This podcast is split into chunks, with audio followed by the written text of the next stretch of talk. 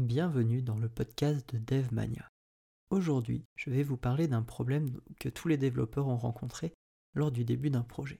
Par où commencer? En effet, quand on commence un projet, on ne sait jamais trop par où commencer. Et donc pour moi, la première chose à faire est de prendre un papier et un crayon. Comme ça, on organise nos idées et après ce sera plus facile de trouver comment commencer. Et donc avec ce papier et ce crayon, ce que moi j'aime bien faire, c'est euh, déjà énumérer toutes les choses dont je vais avoir besoin, comme les bibliothèques, euh, la base de données, ce qu'il va y avoir en base de données, et ensuite commencer un petit peu l'interface graphique euh, dessinée à main levée. Comme ça, ça me donne une idée de ce que je veux faire, et c'est plus facile pour la suite. La deuxième chose que je vais faire, c'est initialiser la base de données et le projet. donc souvent, il y a des choses à installer, euh, comme par exemple pour Node.js, je vais installer Express aussi. Je vais aussi installer une bibliothèque qui permet de faire l'interface entre la base de données et Node.js, que ce soit MariaDB, MongoDB ou autre en fonction de mes besoins.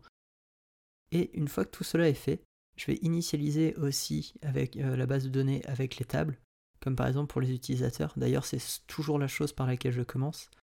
Créer les utilisateurs pour qu'ils puissent se connecter aussi.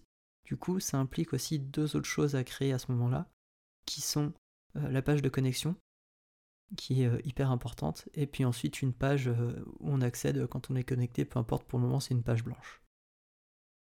De cette façon, quand j'ai besoin qu'une partie soit accessible que quand on est connecté, c'est beaucoup plus facile de le développer et j'ai toute l'architecture qui est, qui est faite pour que cela fonctionne comme cela.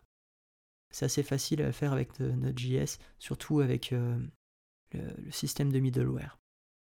Pour le cas de Wedding Geek, une fois que j'ai fait la partie euh, de, connexion et euh, de gestion des utilisateurs, je me suis attaqué à faire toute la partie connectée.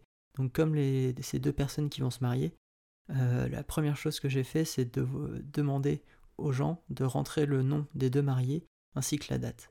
Une fois que ça s'était enregistré en base de données, je pouvais commencer à m'attaquer à la partie publique où justement on voit le site des mariés il faut savoir que quand j'ai commencé Wedding Geek, il n'y avait que moi qui l'utilisais et euh, il n'était pas de fin commerciale. Euh, ainsi, du coup, moi je rentrais juste le nom de, ma future femme euh, et, mon nom, et la date du mariage, potentiel du mariage. Et du coup, je pouvais commencer à créer la partie accès des invités, donc tout ce qui est public, avec en page d'accueil nos deux noms, ainsi que la date du mariage, et un champ euh, vide dans lequel les gens rentreront euh, leur euh, mot de passe et le champ connexion. Une fois cela fait, j'ai commencé à créer une page dans la partie connectée pour ajouter des invités. Cette page permet d'ajouter des invités et de les retirer ou de, les modifier, et de générer aussi un mot de passe pour chaque invité. Du coup, grâce à ce mot de passe, il pouvait se connecter sur la partie publique, d'où le champ et le bouton. C'est d'ailleurs l'étape que j'ai faite juste après. J'ai pu continuer à développer la partie publique pour savoir si les invités venaient ou pas. Et une fois après avoir terminé ces choses, j'ai commencé à vraiment m'attaquer au design du site. Je préfère toujours commencer par les fonctionnalités et ensuite euh, m'attaquer vraiment au design. Comme développer et le design sont deux choses qui demandent la partie créative, je préfère découper en deux étapes. Donc euh, je commence d'abord par vraiment la fonctionnalité et ensuite je m'attaque au design.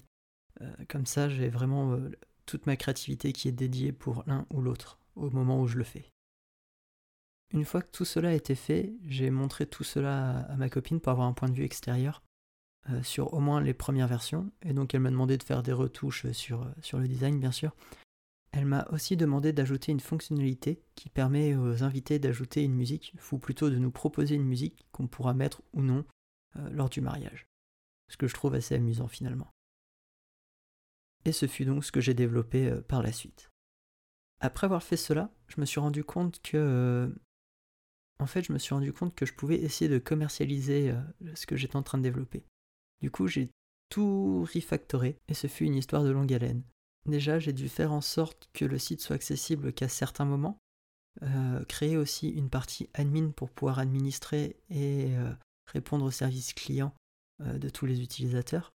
Mais euh, la, partie vraiment la plus difficile, c'était de faire en sorte que le site ne soit pas accessible quand la personne n'avait pas payé ou n'avait pas rempli toutes ses informations.